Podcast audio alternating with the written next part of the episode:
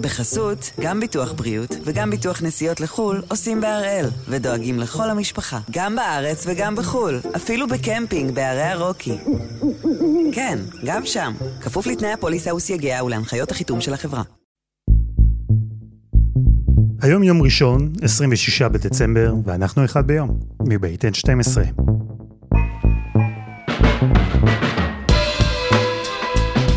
אני אלעד שמחיוף, ואנחנו כאן כדי להבין טוב יותר מה קורה סביבנו, סיפור אחד ביום, כל יום.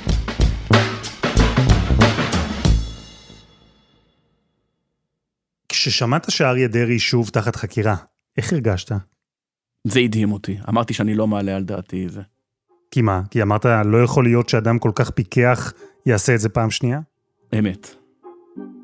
זה פשוט לא נראה לי בלתי, בלתי הגיוני.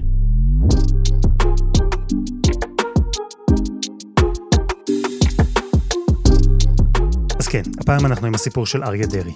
וזה סיפור מלא בתהפוכות, מלא בטוויסטים, מזינוק מטאורי לנפילה גדולה שנגמרה בכלא, טיפוס סזיפי בחזרה למעלה, רק כדי שפרשה פלילית נוספת, שוב, תוציא אותו מהפוליטיקה, לפחות בינתיים. עמית סגל, פרשננו הפוליטי, יספר לנו על האיש ששינה את הפוליטיקה החרדית, למען האמת, לא רק אותה. עמית, שלום. שלום. בסוף השבוע שעבר נחתם הסדר הטיעון בין אריה דרעי למדינה, הוא הודה בעבירות מס, ישלם קנס של 180 אלף שקלים ויתפטר מהכנסת. מה אנחנו בעצם רואים כאן? את סוף הדרך הפוליטית של אריה דרעי, או שאני מגזים? אה, לא, ממש לא. אה, זו לא הפעם הראשונה שאריה דרעי מתפטר מהכנסת כדי להישאר בפוליטיקה. למעשה זאת הפעם השלישית. הפעם השלישית שאריה דרעי מתפטר מהכנסת. פעם אחת אחרי ההרשעה שלו ב... 99 כשאהוד ברק מטיל עליו וטו, ופעם שנייה אחרי פרסום ההקלטות המפורסמות עם הרב עובדיה כאן באז חדשות 2 ב-2014, וגם היום, והמשותף לשלושתם זה שזה ממש לא הליכה הביתה ליהנות מהילדים והנכדים. הוא הגיע כדי להגיע לרמות הגבוהות ביותר שיש. והדרך שלו לשם היא לא הייתה מובנת מאליה, נכון? איפה המסלול של דרעי לפסגה בעצם התחיל? אריה דרעי אה, אה, לומד בישיבה אה, אשכנזית למהדרין, ישיבת חברון, יחד עם אה, הבן של אה, הרב עובדיה יוסף. והוא בא ללמוד עם הרב עובדיה, ש... ולומד עם בעצם גדול אה, אה, הרבנים במאות שנים האחרונות. אנחנו באים בשמו של הקדוש ברוך הוא, רוצים אנחנו להגדיל תורה ולאדירה, והתורה היא של כל עם ישראל, לא קהילת עיראקים ולא קהילת חלבים ולא קהילת מרוקאים, קהילת יעקב, כל עם ישראל. הרב עובדיה יוסף הוא אה, אדם שייזכר 500 שנה. המפעל התורני שלו הוא משהו שהוא כאן כדי, אה, אה, אתה יודע, לא רוצה להגיד כמו הרמב"ם, אבל בוודאי כמו השולחן ערוך, ידברו עליו עוד מאות בשנים. יצא לי להיפגש כמה פעמים עם הרב עובדיה, היה, זאת הייתה חוויה די מדהימה. הוא מדבר איתך בעברית, אבל כולה, והוא מדבר איתך על העניין, אבל כולה זה פסוקים. ואני זוכר שהוא אמר שכל המטרה שלו בלהקים את ש"ס הייתה להגדיל את כבוד התורה. ואתם הפרשנים צריכים אה, לפעול למען, אתם יש לכם כוח, הוא אמר לי. אתם צריכים, אתם ואתה והיא, הוא התכוון לרינה מצליח, אה, צריכים לפעול למען זה שתגדל, יגדל לימוד התורה. לא רציתי להגיד לו שלא בטוח שזה האג'נדה של רינה, אולי גם לא שלי כל כך, לא יודע, אבל, אבל אה, זאת הייתה המטרה שלו. אבל הכלי הפוליטי רב העוצמה לעולם לא היה בא לעולם, אלמלא הוא הופקד בידיו של הפוליטיקאי הכי, או מהמתוחכמים ביותר שדרכו אי פעם בפוליטיקה הישראלית. אין ספק שהשילוב הזה, עובדיה יוסף ואריה דרעי, הוא חלק ענק בסיפור. ואם אתה אומר, עמית, שהרב עובדיה שאף להגדיל את כבוד התורה, זו הייתה המטרה שלו. מה רצה דרעי? הוא לא הגיע לפוליטיקה, אני חושב שאני לא מחדש לך איזה חידוש גדול, כדי להגיש שאילתות והצעות לסדר, וגם לא קריאות ביניים. הוא הגיע כדי להגיע לרמות הגבוהות ביותר שיש. אריה דרעי אני יודע שאני אני, אני מתנצל בפני שני הצדדים על ההשוואה, אבל רק כדי לה, להמחיש את העוצמה שלה. אריה דרעי מגיע לפוליטיקה כדי לחולל בה שינוי טקטוני בסדר הגודל שמנסור עבאס מנסה לחולל היום, ויותר. הוא בא לקחת אה, גוף או גוש פוליטי, אוסף מצביעים, שעד אז נתפס כאיזה משהו אה, עב"מי, חוצני, לא קשור לפוליטיקה של המיינסטרים, אף אחד לא מדבר בשפה שלו, אף כתב פוליטי לא ניגש אליו, ולהכניס אותו לתוך הקרביים של המערכת הפוליטית במדינת ישראל, ולהגיע למקומות הכי גבוהים. היום, לאחר שנים לצערי הרב, שאני שומע יום-יום בכנסת את השמאל, את המערך, באיזה שנאה, באיזה להט הם נלחמים נגד כל דבר שבקדושה. אנחנו מזכירים להם שעם ישראל ותורת ישראל וארץ ישראל זה דבר אחד, שחייבים לשמור על תורת ישראל. עבאס היום, עוד, אה, אתה יודע, הוא אפילו לא סגן שר, אריה דרעי, הוא הפוליטיקאי החרדי הראשון מזה שני דורות, שאומר, אה, אני רוצה להיות שר. אני כן רוצה להיות בקבינט ולהשפיע. והוא הופך אה, לאט לאט מתקדם, הוא נהיה מנכ"ל משרד הפנים, בקדנציה הראשונה של ש"ס, ואז הוא פשוט בצוקהר המרהיבה מחליף את שר הפנים, והוא הופך להיות יושב ראש ש"ס. והיה נראה שהדבר הזה לעולם לא ייעצר. הוא היה נראה כמו מכונה. עכשיו תראה, מראש היחס של כל הפרשנים והפוליטיקאים אליו היה כאל מין פנומן שאי אפשר להסביר אותו, כי אף אחד לא ידע באמת לפרש מה קורה בחצרות אה, הרבנים הספרדיים. אף אחד לא הכיר את הבוחרים האלה. הכירו ליכודניקים, הכירו מערכניקים, הכירו ערבים לפעמים, לא הכירו ש"סניקים. הוא יצר, נוצר יש מאין אה, איזה מין אה, אה, נתח שוק כזה. אז באמת אנשים לא ידעו איפה הדבר הזה ייעצר. אני זוכר כתבות שקראתי בתור ילד שכן, אריה דרעי, ראש הממשלה הראשון במדינת ישראל עם כיפה. איך אתה מסביר את זה? את האמביציה החריגה הזו, את המטרות הלא שגרתיות לפוליטיקאי חרדי, וגם את היכולת שלו להגשים אותן, לממש את השאיפות שלו. מה דרעי בעצם הבין שאחרים לא? הוא הבין שהציבור הבוחרים שלו בש"ס הוא אמ, מה שהיו קוראים אצלנו בישיבה תיכונית קרמבו. הוא אולי שחור מבחוץ אבל לבן מבפנים. הוא חרדי בנראות שלו, אבל מבפנים הוא אמ, בעצם אה, בשר מבשרה של החברה הישראלית, ציוני. בעצם דרעי והרב עובדיה הצליחו להלחים יחד שני בסיסי מצביעים מאוד דרמטיים. אחד זה החרדים הספרדים, ו, ובאמצעות התקציבים ארוכי השנים מאוד להגדיל את בסיס הבוחרים הזה. והדבר השני זה המסורתיים הספרדים.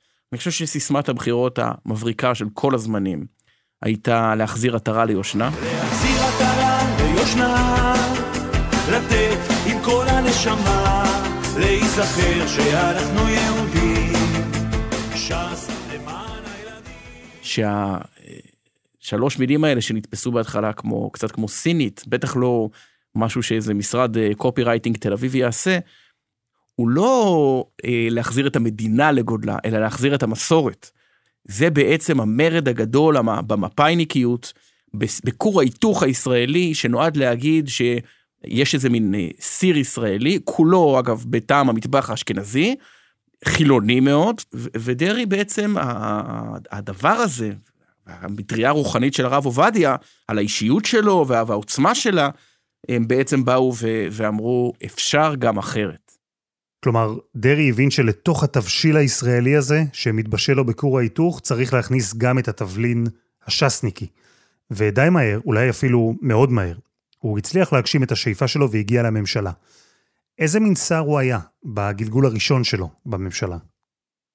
אריה דרעי בעצם אה, מתמנה לשר בגיל הצעיר להדהים של 29. והוא אה, לא סתם אה, מתמנה לשר, הוא מתמנה לחבר הקבינט, ומהרגע הראשון הוא מקבל מחמאות על המתינות שלו. עכשיו, כי אנשים מצפים, רואים מישהו שקוראים לו הרב, ושירת בצבא במסלול מאוד מקוצר, הם רואים בעיניהם איזה פנאט. דרעי היה האיש שגיבה את אה, יצחק שמיר ברגעים הבודדים מכולם, שבהם ישראל מותקפת בטילים והוא אה, רוצה להבליג, ובכירי מפלגתו שלו אומרים לו תגיב, והוא אומר, דרעי מגבה אותו, אומר לא תגיב. ודרעי נוסע בשבת בבוקר במלחמת המפרץ לישיבת הקבינט המכריעה אחרי שנופלים טילים כאן. וכל הדברים שאתה מכיר, ו, ו, ומהר מאוד כוכבו דורך. שנתיים קודם, כשנתפרסמת עליו הכתבה בראשונה בעיתון, עוד קוראים לו אלי דרעי, בטעות. אה, ואפילו התבלבלו בשם, והנה, והנה הוא פתאום חבר קבינט ויושב ראש מפלגה ומקורב לראשי ממשלות. אה, ואז מגיע כמובן גם אה, אותו התרגיל המסריח, שבמסגרתו ש"ס מסייעת להפלת ממשלת האחדות של שמיר, ו, ובעצם אה, דרעי נתפס פתאום בעיני השמאל, חיים רמון ופרס ואחרים, כאיש שיכול להחזיר אותם לשלטון. ולמה אני משווה אותו בעצם לרע"מ? כי כמו שמנסור עבאס קם יום אחד ואמר, תראו, אני, אתם סופרים אותי כל הזמן בגוש השמאל, אבל האמת היא שמה לי ולניצן הורוביץ, אני נגד להט"בים והוא בעד. אה, מרב מיכאלי מדברת בלשון נקבה ואני מאוד שמרן. כך גם אריה דרעי, הוא אמר, למה בעצם אתם שמים אותי בגוש הימין? אלה פה בעד התנחלויות, אני לא כל כך דחוף לי. אלה פה מאוד חשוב להם, אה, אני יודע מה, ארץ ישראל השלמה וזה, אני, אני, אני, אני לא שם. אפשר לעשות עסקים גם עם הצד השני, ודרעי הוא בעצם האדם הראשון שהופך ללשון המאזניים בפוליטיקה הישראלית ההולכת ומתכתבת בקוף ובטית של, של שנות ה-80 וה-90. וזה בדיוק מה שקורה אחרי המהפך של 92. יצחק רבין מדהים את, את כולם וגם את עצמו לדעתי, כשהוא, כשהוא בעצם לוקח את מפאי ההיסטורית ואת אה, מרץ החדשה עם שולמית אלוני, ומכניס אותם לקואליציה אחת, יחד עם הרב עובדיה יוסף, ויחד עם אה, אריה דרעי. כלומר, אותה תנועה שקמה לאתגר את האליטה האשכנזית, החילונית, להחזיר עטרה ליושנה, לחזק את כבוד התורה, היא קרתה ברית עם המפאיניקים. זה די מדהים. כמה שזה נשמע מדהים עכשיו, זה היה עוד יותר מדהים בזמן אמת. ועל זה חתום נטו אריה דרעי. וזה בדיוק העניין, עמית, כי אריה דרעי הוא פוליטיקאי מבריק, ממולח, אפילו ערמומי, כולם אומרים את זה עליו, גם המתנגדים שלו. הוא פרגמטי, ראינו, יודע להסתדר עם כולם, שמאל וימין. ועכשיו, כשיש לנו כבר את חוכמת הבדיעבד, כשאנחנו יודעים לאן הסיפור הזה הרי הולך בסוף, זה גורם לי לתהות אם uh, הייתה שם גם אג'נדה ערכית, אמיתית, היה פה איזה חזון, או שהכבוד, הכוח, השררה, הם היו אולי העיקר כבר מהרגע הראשון. תראה, הסטטיסטיקה שחשוב להבין כדי לתפוס את ש"ס היא שעד לפני עשר שנים המפלגה עם שיעור המורשעים הגבוה ביותר פר ח"כ זה ש"ס. מקום שני ישראל ביתנו. והמשותף לשניהם זה שזה בעצם הפוליטיקה בניגוד לאקדמיה ו- ו- ולתקשורת והאליטות והכסף, זה, זה, זה מקום שהעלייה שלך למעלה אה, היא מאוד מאוד מהירה. אתה יודע, בשוק ההון צריך הרבה זמן לצבור כסף, באקדמיה הרבה שנים לעשות תארים, בפוליטיקה, אם הבאת רעיון טוב, אז אנשים מכניסים אותך ישר לשולחן הממשלה, והכוח הזה סינוור מאוד אנשים שעד לפני דקה יכלו להסתכל על החדרים שבהם מתקבלות ההחלטות, על הכנסת, רק אם הם, אם הם, אם הם הזמינו סיור שם. ופתאום אתה מקבל החלטות במיליארדים, ואתה מצד שני חי עם משכורת די צנועה, אז אתה, אתה מתבלבל. והרבה ש"סניקים התבלבלו. אין ספק שתאוות הכוח והרצון, כמעט הרעב לשררה, היה שם מהרגע הראשון. ומהר מאוד, מהר באופן מדהים, נפתחת החקירה נגד, אה, נגד אריה דרעי, שבעצם תלווה אותו כצל לאורך רוב שנות הקריירה הפוליטית שלו, חקירה כזאת או חקירה אחרת. אז כמו כל סיפור קלאסי של עלייתו ונפילתו, דיברנו על העלייה וכאן מגיעה הנפילה, והיא הייתה נפילה כואבת מאוד. רק שהסיפור של אריה דרעי הוא יותר מהסיפור הקלאסי. והנקודה הזו, הנפילה, היא רמז לא רק למה שעוד יקרה לדרעי בעתיד, אלא במידה רבה לתהליך שתעבור הפוליטיקה הישראלית כולה. אבל קודם, חסות אחת, וממש מיד חוזרים.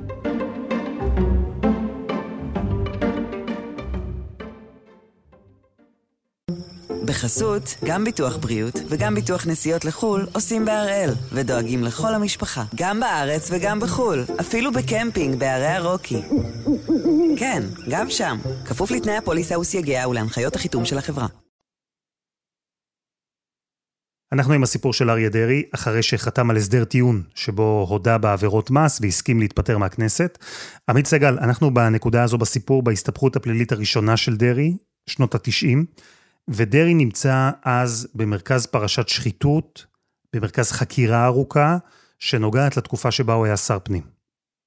החקירה עוסקת בעצם בטובות הנאה כספיות שמקבל אריה דרעי בתפקידו אה, כבכיר במשרד הפנים, בשווי כסף של אה, אלפי דולרים, עשרות אלפי דולרים במונחים של סוף שנות ה-80, זה הרבה מאוד כסף.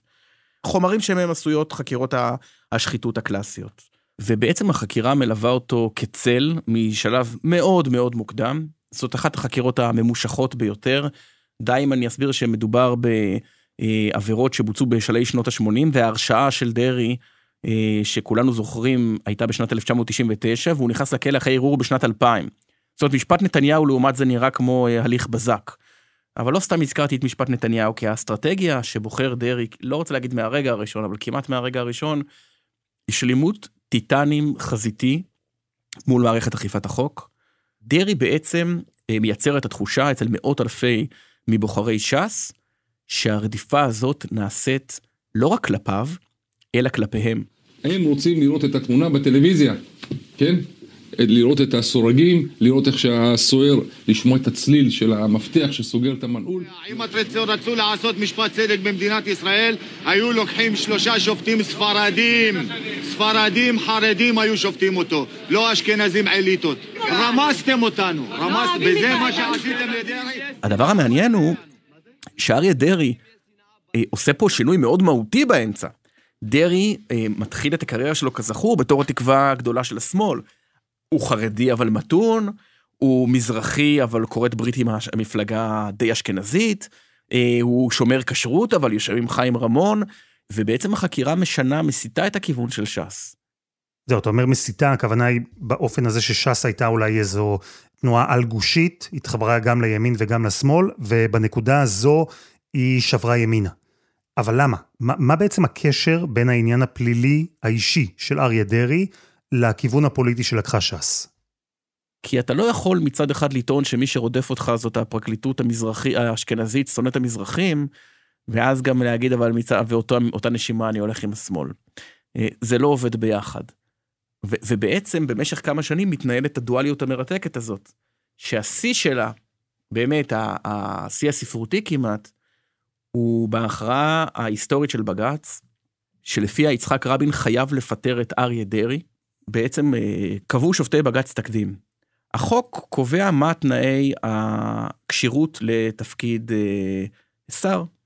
מי שלא הורשע עד עכשיו בעבירה של שמע קלון, ומישהו שהוא אזרח ישראל ובלי אזרחות כפולה. ובג"ץ בעצם אומר, מעבר לכשירות יש גם סבירות, ולא סביר שאדם שהתגבש נגדו כתב אישום ימשיך לכהן כשר בממשלת ישראל, וראש הממשלה חייב לשקול את פיטוריו, ובמקרה של דרעי גם חייב להגיש לו מכתב פיטורים. וכל זה קורה ימים לפני שנחתם הסכם אוסלו, שנשען על רשת הביטחון הפרלמנטרית שמעניקה להסכם ש"ס בהימנעותה. רבין תיעב את ההחלטה הזו, אה, כעס עליה, התבטא נגדה, חוקק אחר כך בפסקת התגברות בהקשר אחר, אה, כי הוא ראה את ה... אה, איך פתאום לוקחים ממנו את הברית הפוליטית שנועדה לאפשר את המהלך השאפתני ביותר בתולדות מדינת ישראל. ואחרי כתב האישום, ואחרי החלטת בג"ץ שצריך לפטר את דרעי, בשנת 1999, שוב, אנחנו מדברים על כמעט עשור אחרי שהחקירה נגדו נפתחה, דרעי הורשע בשוחד, במרמה והפרת אמונים ובעוד עבירות, וזה היה פסק דין ארוך ומאוד מנומק. החלטנו להרשיע את נאשם אחד, מר אריה דרעי, בלקיחת שוחד לפי אישום אחד, במרמה והפרת אמונים שלוש עבירות לפי אישומים שניים, שלושה ותשעה, וכן בקבלת דבר בני ביר. וזה גם היה הרגע שבו המאבק הזה שדיברת עליו, הוא זכאי.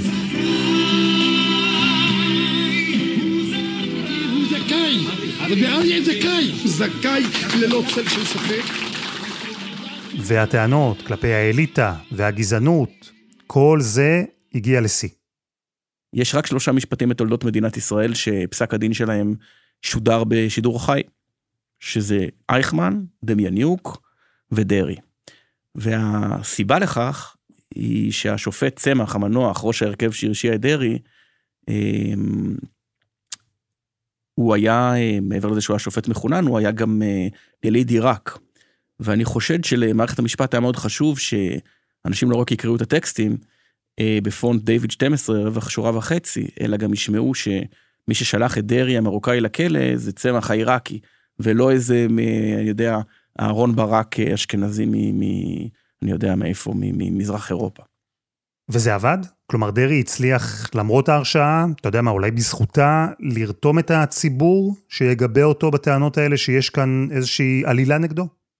ב-99, אחרי ההרשעה, אה, דרעי מוביל את ש"ס לניצחון הגדול בתולדותיה, 17 מנדטים, ורק שני מנדטים מתחת לליכוד, עד כדי כך שכבר, אתה יודע, כבר לא היה ברור מי ינהיג את, אה, את הגוש הזה.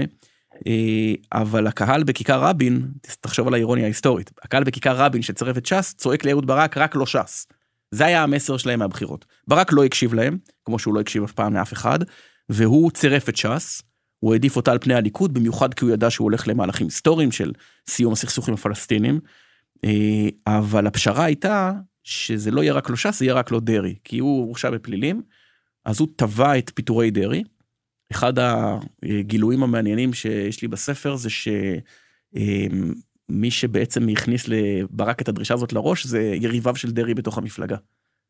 זאת אומרת, אה, אתה יודע, אלי ישי רצה להיות יושב ראש המפלגה, אז אנשיו דאגו להגיד לאהוד ברק שידרוש את זה, ואז באו לרב עובדיה ואמרו, תשמע, אין ברירה.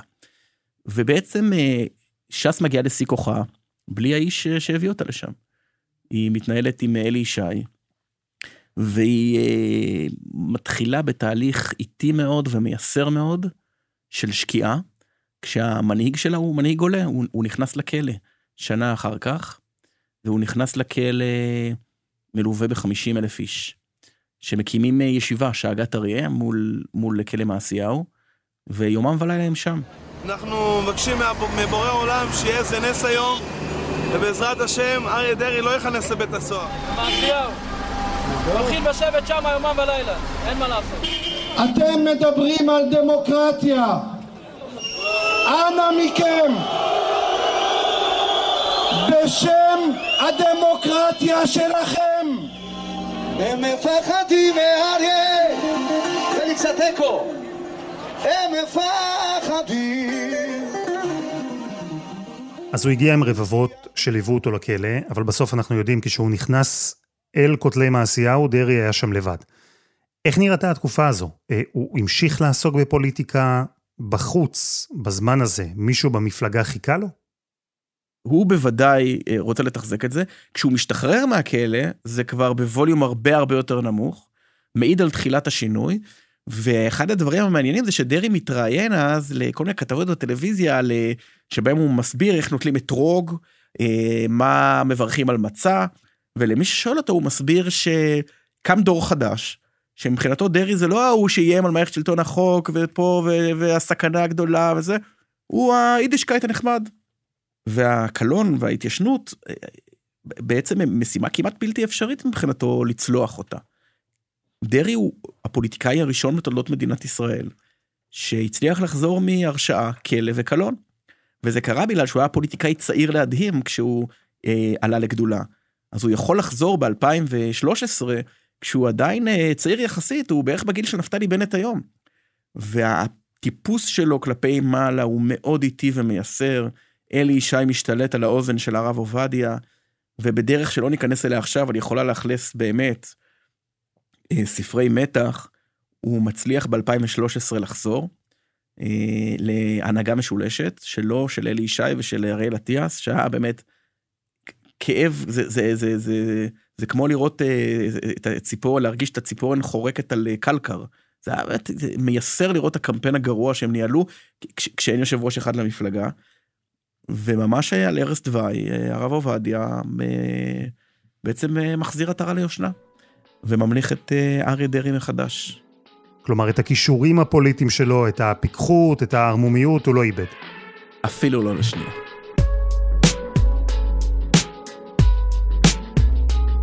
וכשאנחנו רואים את אריה דרעי סבב ב', אחרי שהצליח לתמרן את הדרך שלו למעלה להנהגה המשולשת, ואז דחק החוצה את אלי ישי, ונשאר בעצם המנהיג הבודד, שוב, של התנועה.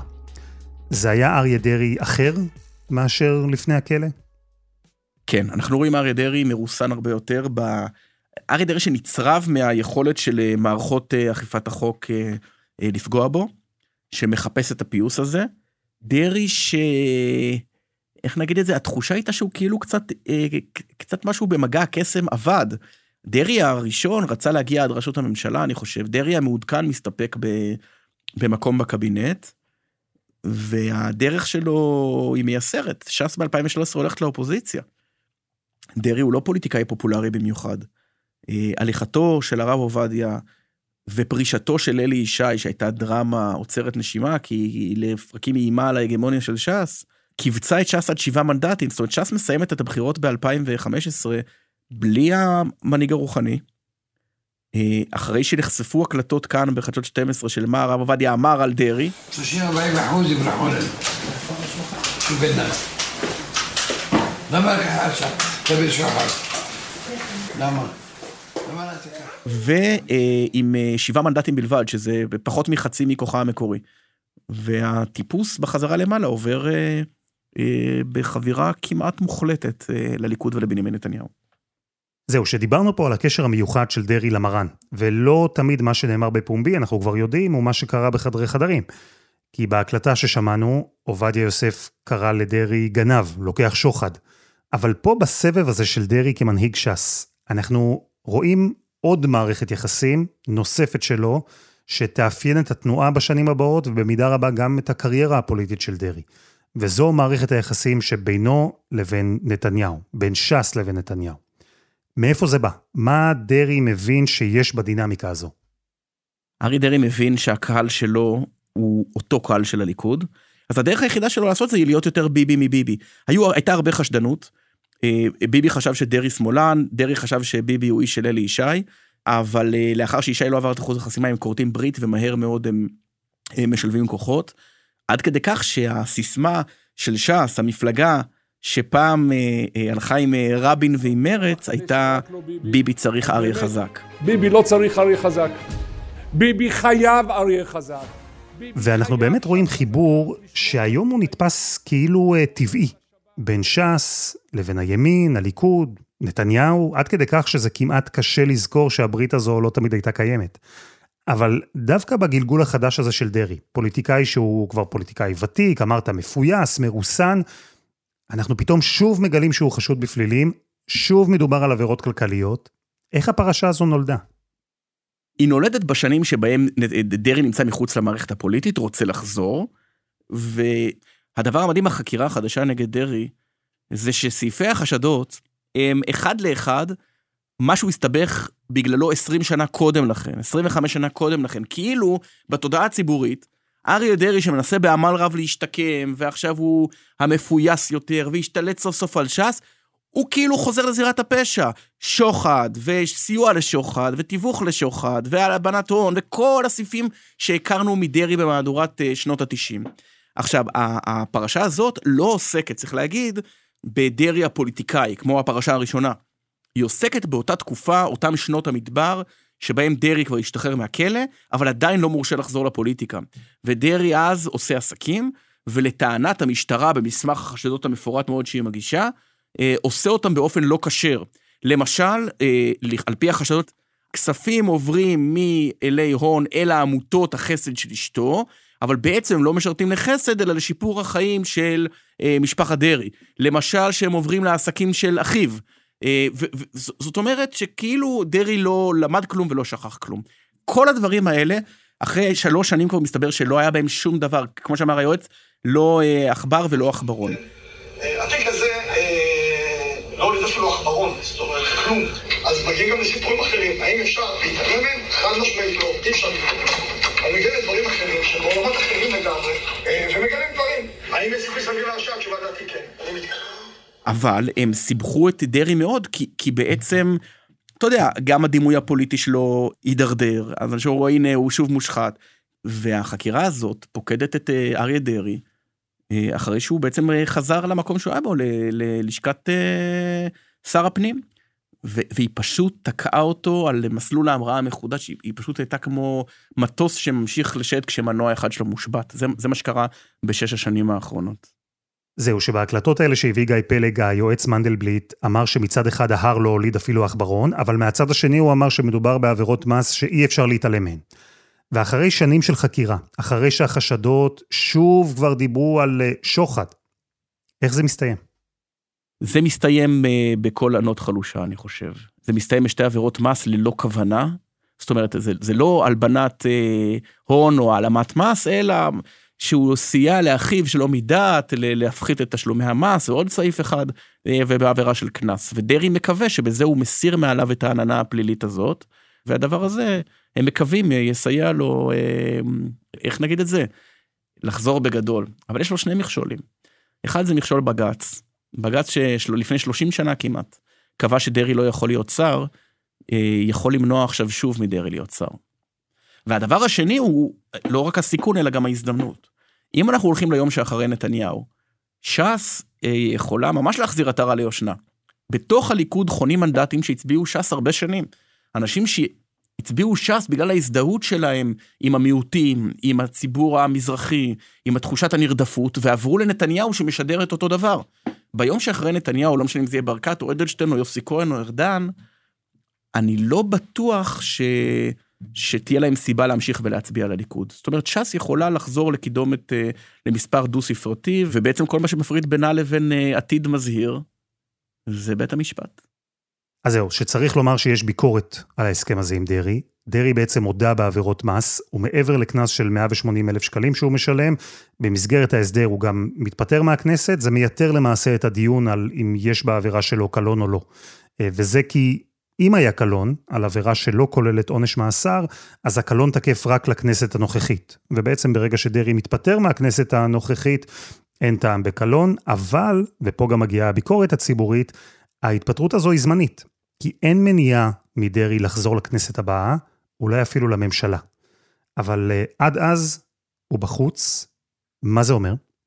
תראה, דרעי עכשיו מוצא את עצמו בגיל 60, לא רוצה להגיד בלי עבודה, אה, הוא יושב ראש ש"ס, אבל בלי משכורת, נכון? אז הוא יצטרך לעבוד אולי בשוק הפרטי. אנחנו לא יודעים אם הבחירות יהיו מחר בבוקר, או בעוד ארבע שנים, או יותר סביר משהו באמצע, אבל זה הרבה מאוד זמן בחוץ. אז דרעי יכול לייצר לעצמו נוכחות ולהתראיין.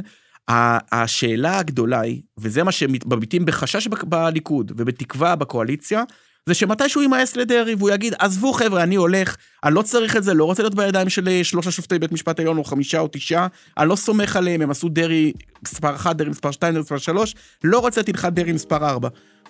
אה, דרעי עצמו מבטיח שזה לא יקרה, ושהוא פה כדי להישאר. אבל זה, ה... זה, זה, זה עוד אה, דבר שילווה אותנו ככה בשנים הקרובות.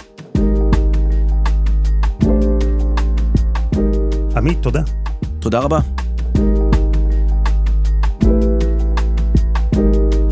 וזה היה אחד ביום, של N12. אם בא לכם לשמוע עוד פרקים כאלה, פרופילים על דמויות מפתח בפוליטיקה שלנו, אז לגמרי סידרנו אתכם. עמית דיבר איתנו בעבר על בני גנץ, על יאיר לפיד, דיברנו על סמוטריץ' ועל מנסור עבאס. כל הפרקים האלה ואחרים זמינים עבורכם ב-N12 ובכל אפליקציות הפודקאסטים. העורך שלנו הוא רום אטיק, תחקיר והפקה עדי חצרוני, רוני ארני ודני נודלמן, תודה גם לניצן שפירא. על הסאונד יאיר בשן שגם יצר את מוזיקת הפתיחה שלנו, ואני אלעד שמחיוף. אנחנו נהיה כאן גם מחר.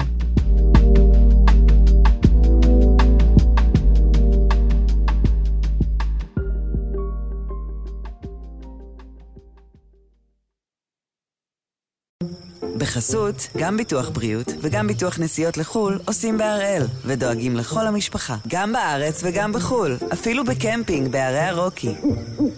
כן, גם שם, כפוף לתנאי הפוליסה וסייגיה ולהנחיות החיתום של החברה.